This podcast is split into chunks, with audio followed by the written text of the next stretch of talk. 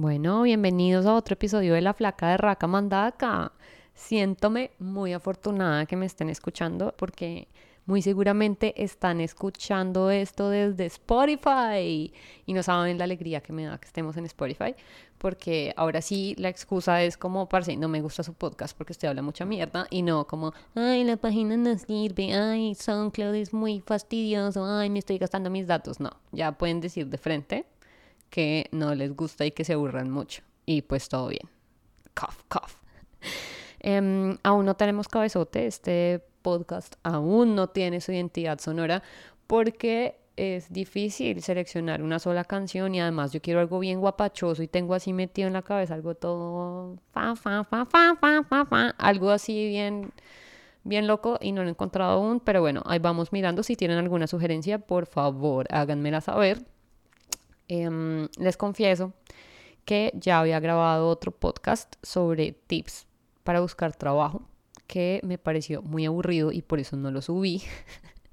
Principalmente porque pues puede ser muy corto, eh, no da tanto espacio como para mamar gallo y pues puede ser un post muy simple. Entonces hoy, pues, mejor dicho, decidí que eh, voy a contarles por acá historias que son un poco más largas y que pues evidentemente a la gente le haría mucha pereza eh, leer porque primero pues no es un libro, segundo está en internet y tercero pues la pereza, eh, vamos a colitar la pereza. Entonces, siéntense, dinodoros, les voy a contar una historia muy chistosa, no, no es chistosa, pero es una historia que me pasó em, precisamente porque yo sufro de ansiedad entre otras cosas y otros trastornos que tengo.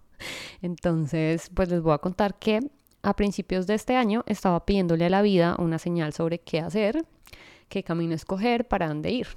Estaba aplicando una maestría de la que me enamoré tan pronto la vi, o sea, supe de su existencia casi cuatro años atrás cuando estaba empezando a estudiar italiano y vi que la universidad donde estaba tenía un convenio con esa universidad y me enamoré ya, no más. Yo no busqué la maestría, la maestría vino a mí, el programa. Em, y pues este año, un par de meses atrás, en medio de... Ah, no, no fue este año, perdón, fue el año pasado, en medio de un descontrol emocional fui a una feria de educación en la que conocí a un asesor que básicamente me dijo que tenía todo para aplicar y ganarme una beca. Fui con un tío que también me dijo como, no, China, te vas a ganar la beca, bla, Sin pensarlo dos veces, me fui corriendo a la universidad a pedir los certificados, a hacer yo no sé qué, hice la baja de vida, bla, bla, bla. Me fui hasta la oficina, escaneé los em, diplomas empecé, empecé perdón, a planear todo para aplicar y luego, luego me dediqué a aplazar los requisitos, a aplazar los requisitos de aplicación, uno por uno, sin aparente razón y dándome y dándole a todo el mundo excusas para justificarlo. Entonces, digamos que algunas eran verdaderas, algunas no porque fueron inventadas. Por ejemplo, yo pedí un certificado de mm, el pensum de la carrera y preciso la universidad entró en paro y me lo entregaron mucho tiempo después. Entonces como que de ahí me colgué y dije como, ah, esto lo puedo hacer después. Ah, este examen lo voy a presentar luego. Oh, el IELTS no lo voy a presentar ahorita, sino lo voy a presentar después. Y así, chan, chan, chan, se me fue. En todo caso, de todas formas organicé mi vida y tomé decisiones drásticas como irme de viaje por Sudamérica o mocharme el pelo para que creciera alocado y natural solo porque estaba convencida, pero juraba y comía mocos, que todo me iba a salir. Antes de irme de viaje, terminé con mi familia en un café en donde leían el tarot y me lo leí. O sea, estábamos en un buen ambiente, estábamos comiendo, no sé qué, y yo vi como, ¡Ah! leen el tarot y el mismo tío que me había eh, emocionado antes me dijo, ¿y por qué no te lo lees? Y yo, pues sí, ¿por qué no me lo leo? Estaba feliz porque ya iba a empezar mi viaje, o sea, era como inminente. Em, ya por fin me iba a ir y tenía ansiedad de saber qué me deparaba el destino, pero como ansiedad, no ansiedad, sino curiosidad. Pregunté por mis viajes, el de este continente y el del viejo continente, y la señora que me leyó las cartas no dudó ni un solo segundo. Me dijo, el viaje, me dijo que el viaje estaba predestinado y que todo me iba a salir. Entonces como que me sacaba una carta, era como, oh sí, oh el destino, bueno. Y yo feliz, obviamente. Em, eso solo hizo que aumentara mi confianza infundada, por supuesto, basada en lo que en teoría sonaba muy bien, como en teoría del asesor, en teoría de mi familia, en teoría de mis amigos, en teoría de los cayentes, porque todos los cayentes siempre son diciéndome lo inteligente idónea que soy, em, cuando en realidad ni siquiera lo conocen a uno. Eso me da un poco de rabia, ¿no? Que empiecen a decirle a uno, como a botarle flores cuando ni siquiera lo conocen. Bueno, tema de otro podcast. Pero en realidad eso era en teoría, en la realidad no se veía reflejado. ¿Por qué? Porque terminé aplicando tarde, solo para darme cuenta en el momento en que estaba aplicando a otra beca local, eh, como plan B para irme, que no tenía cupo. Es decir, ni siquiera había pasado a la universidad y mucho menos tenía una beca para la matrícula. Y ahí estaba yo chillando de la decepción diciendo que tenía todo para ser la candidata ideal y que era la vida diciéndome que tenía que dejar de estudiar. Sí, como, ¿para qué?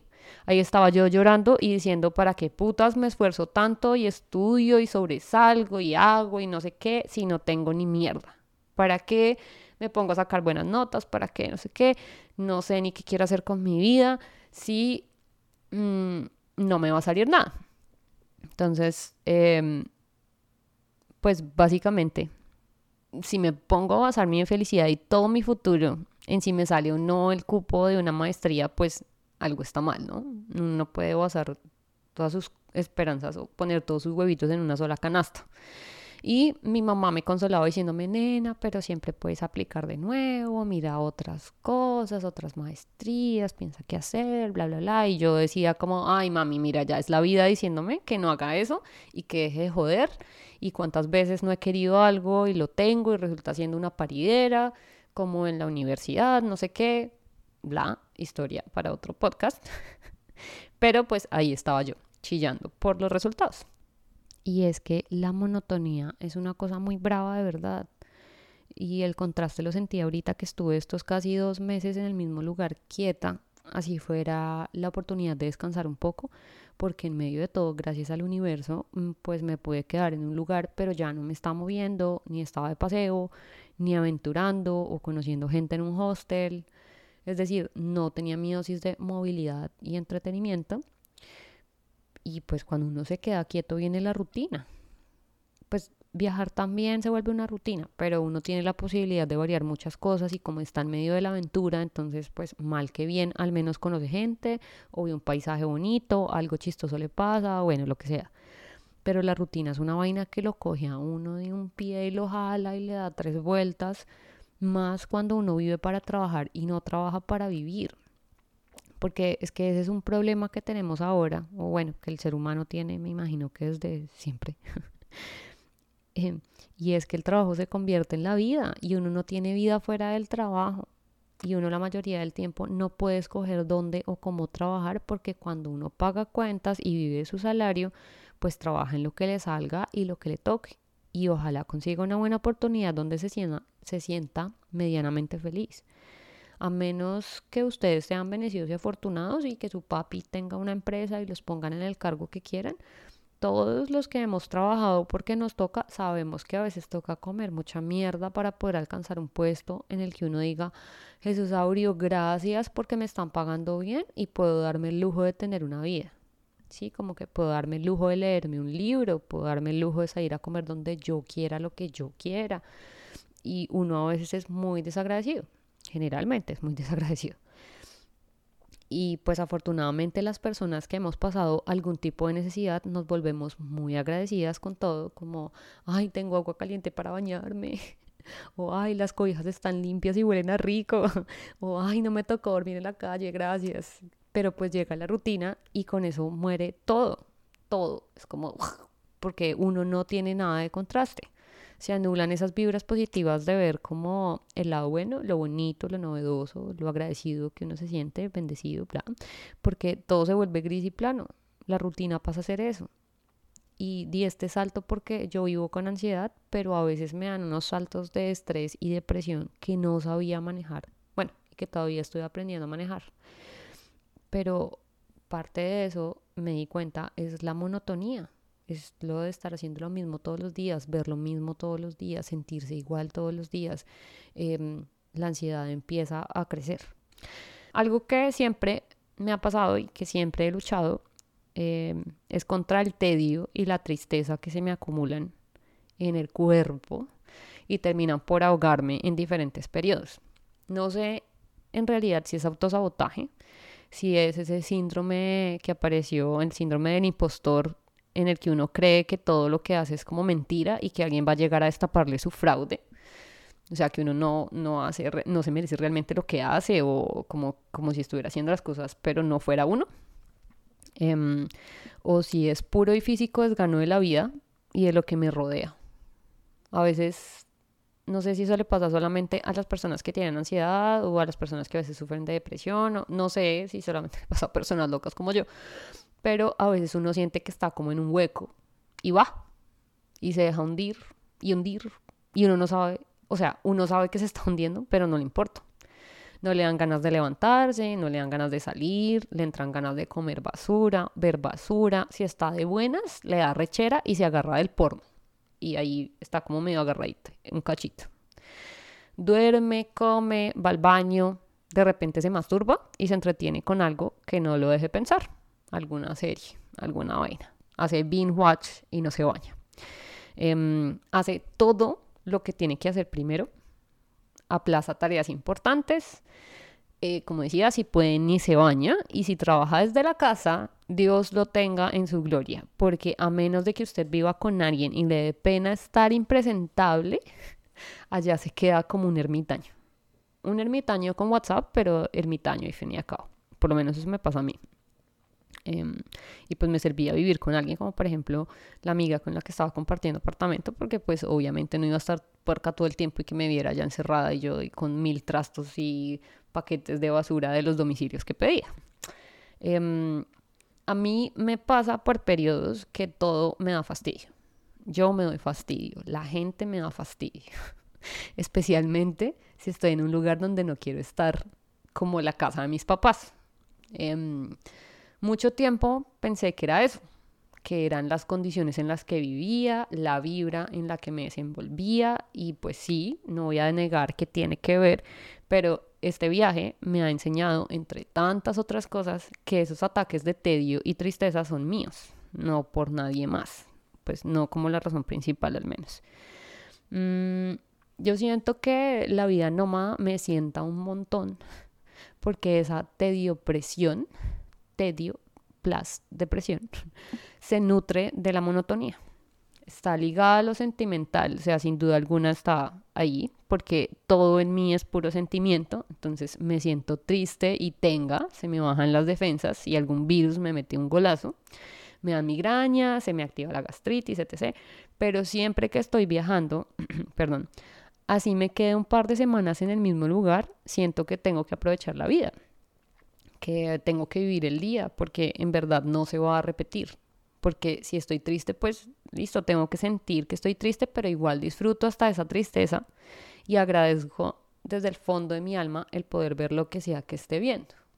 Obviamente, si es un techo, pues no, pero es más fácil sentirse agradecido por ver la naturaleza, unas nubes en el horizonte, un mato real floreado, lo que sea. Bueno, ya se hacen la idea, pero pues uno se vuelve más agradecido y se vuelve más consciente del tiempo que tiene entre manos porque no está en el mismo lugar. Y como no está en el mismo lugar pues eso no se va a repetir. Y pues eso pasa todos los días de la vida. La hora que usted se le va ahorita escuchándome ojalá que no sea más de una hora se le va de las manos. Y si usted no hizo algo con eso pues no se le va a devolver nunca jamás.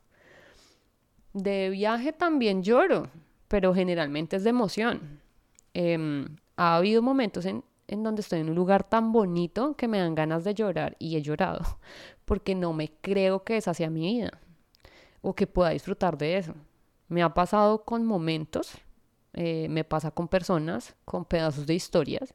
Me pasó hace nada con una charla TED que estaba viendo en mis recientes noches de insomnio.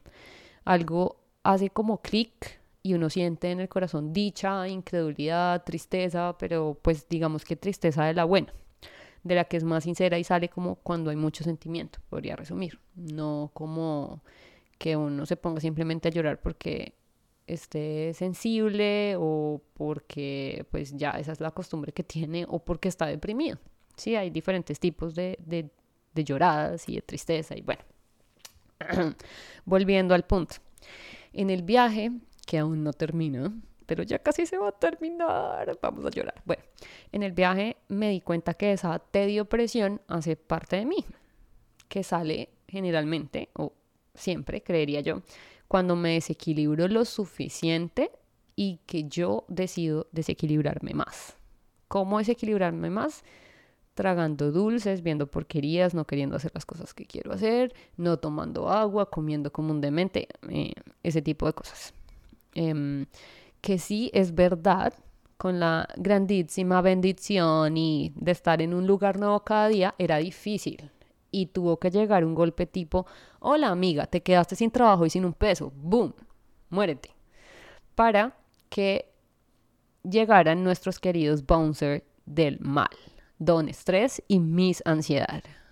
Don estrés porque es más táctico, o sea, por eso es masculino, y mis ansiedad porque es así como toda suave, entra, así, uno no se da ni cuenta, pero ahí se para y lo va agarrando a uno. Em, y pues este nuevo encuentro con la tedio presión resultó un poco raro porque tal vez mantener la raya durante varios meses me dejó más fuerte, o la hizo más débil. Llegó, digamos que cogiendo. Llegó, sí, llegó, pero con unos efectos fuertes y otros que mi nuevo yo está piloteando mucho mejor de lo esperado. pero de lo menos piloteable, piloteable, perdón, de lo menos piloteable es que me daba pánico tomar decisiones y ejecutarlas. Retraso todo lo que quiero hacer o lo que necesito hacer. Me daba migraña e insomnio consumo cantidades inconmensurables de dulce y todo va uno detrás de otro en una repetición que paro por unos días, afortunadamente, y luego caigo de nuevo. Pero no en el pozo profundo así de magma, sino dando chapoteos descarados, como tentando a la suerte, diría mi papá.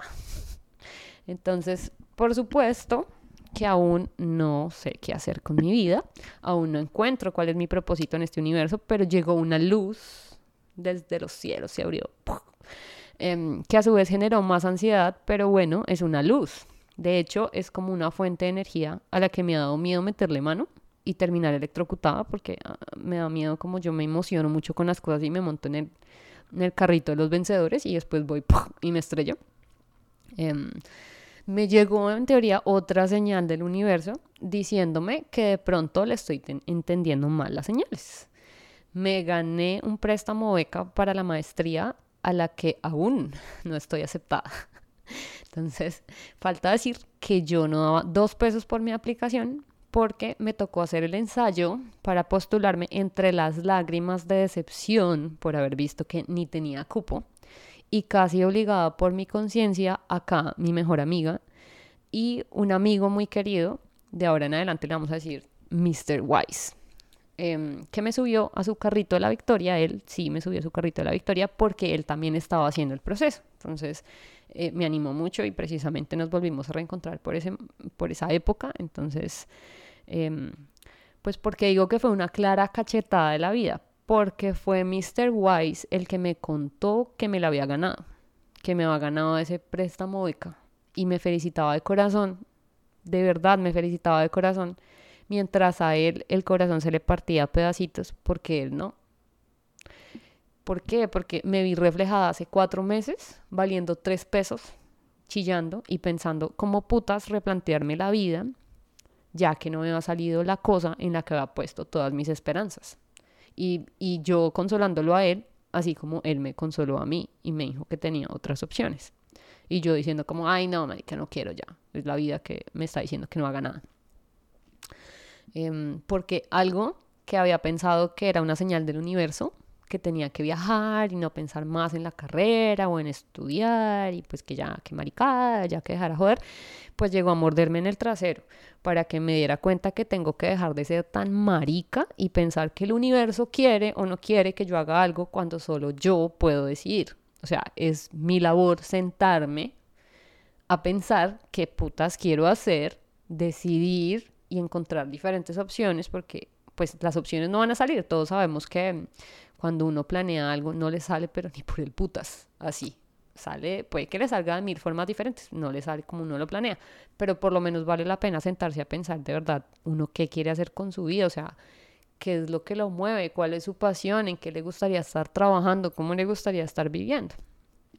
Entonces, bueno, pues el podcast de hoy va dedicado a todos aquellos que tienen ansiedad, que tienen depresión, que no saben qué carajos hacer con su vida. Em, todos aquellos que escuchan a mi astral todos los días y piensan que es culpa de los planetas, cómo se están sintiendo y cómo están reaccionando, que piensan que su horóscopo negro les va a decir qué tienen que hacer o qué les depara el destino. A todos aquellos que, que sufren de depresión, que en este momento de la vida realmente, ¿quién no sufre de depresión o de algún tipo de trastorno psicológico o mental? Aunque ni siquiera sé si esa es la terminología correcta, pero bueno, pues ustedes me entienden la idea. El mundo actual es bastante caótico, por lo menos tenemos formas de comunicarnos y algunos contamos con la suerte de tener una buena red de apoyo, que son los amigos. Em, a todos ustedes quiero decirles, no están solos, no estamos solos. Y nadie más que ustedes puede decidir por ustedes mismos. Em, es muy importante, de verdad, saquen el tiempo y piensen qué quieren hacer. Es bueno hacerse esa, esa pregunta de vez en cuando, eh, no solamente una vez al año, si efectivamente no hace daño, que es generalmente uno empieza a hacer esas reflexiones a fin de año cuando está evaluando el año y lo que hizo, lo que quiere hacer para el siguiente año, pero debería hacerse más seguido. Ustedes deberían preguntarse qué están haciendo, em, qué quieren hacer si son felices con lo que están haciendo. Y bueno, arrancar desde ahí porque eso lo que genera es un montón de caos y pues como generalmente a nosotros no nos gusta el caos, pues no nos tomamos el tiempo de parar, respirar y pensar. Nos gusta estar ocupados todo el tiempo y eso también es un sinónimo de ansiedad.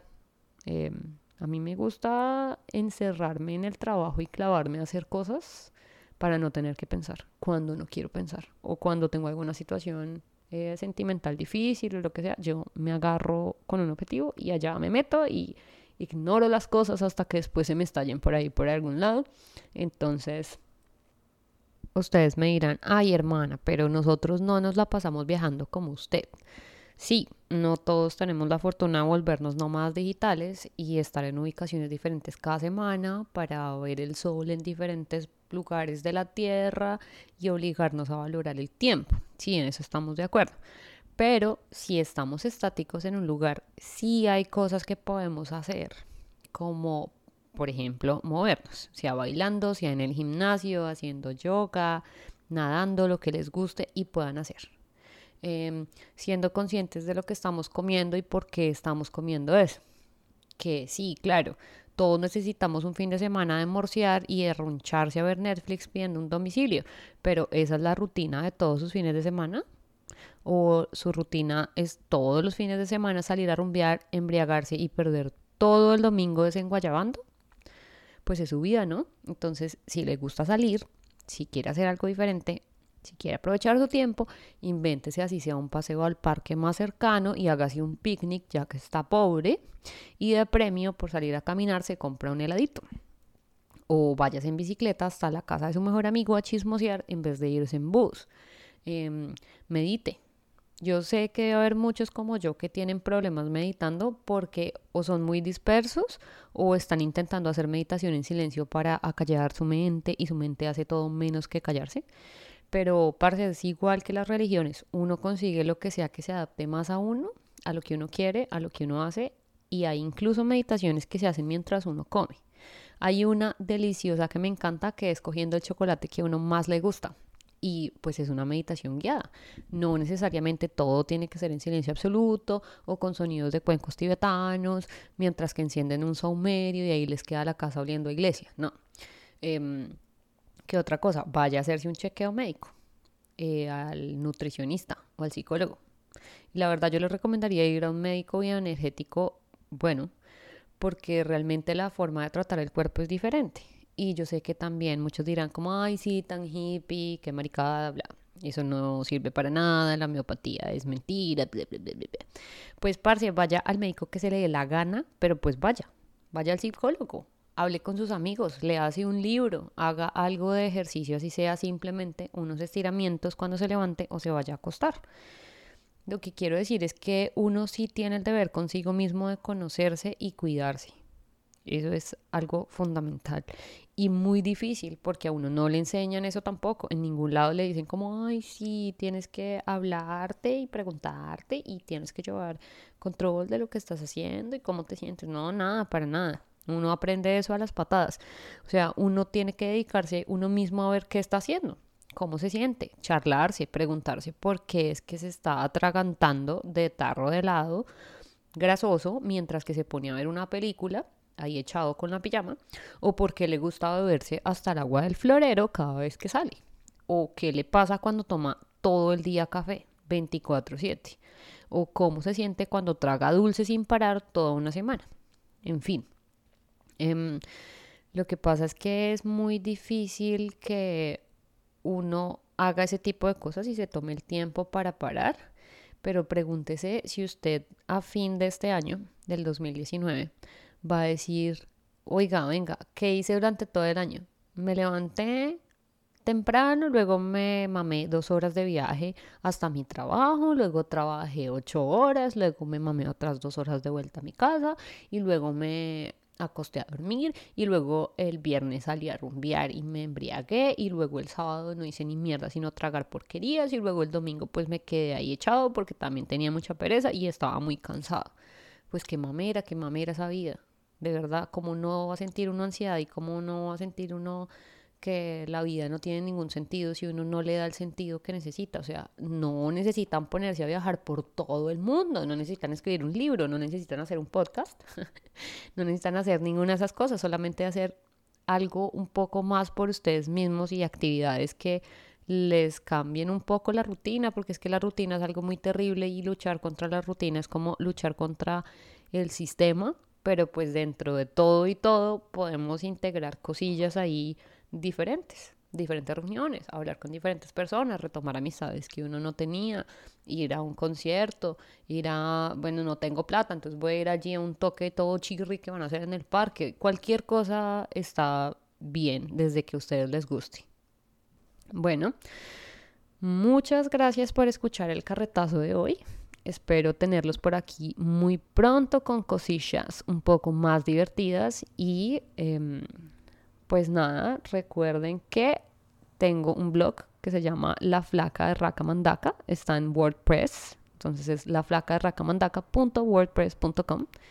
Eh, me pueden encontrar en redes. Si quieren ver cosas de política, síganme en Twitter, arroba Liliana Díaz Cruz. Si no, pues ni se molesten porque la verdad yo me la paso poniendo o videos de cosas bien estúpidas o me la paso criticando cosas sobre el gobierno. Entonces, bueno, muchas gracias por haberme escuchado. Espero que les haya gustado este mm, experimento solo de esta vez y nos vemos en la próxima entrega. Bueno, no nos vemos, nos escuchamos. Que estén muy bien, amiguis, y que les vaya bonito. Chao.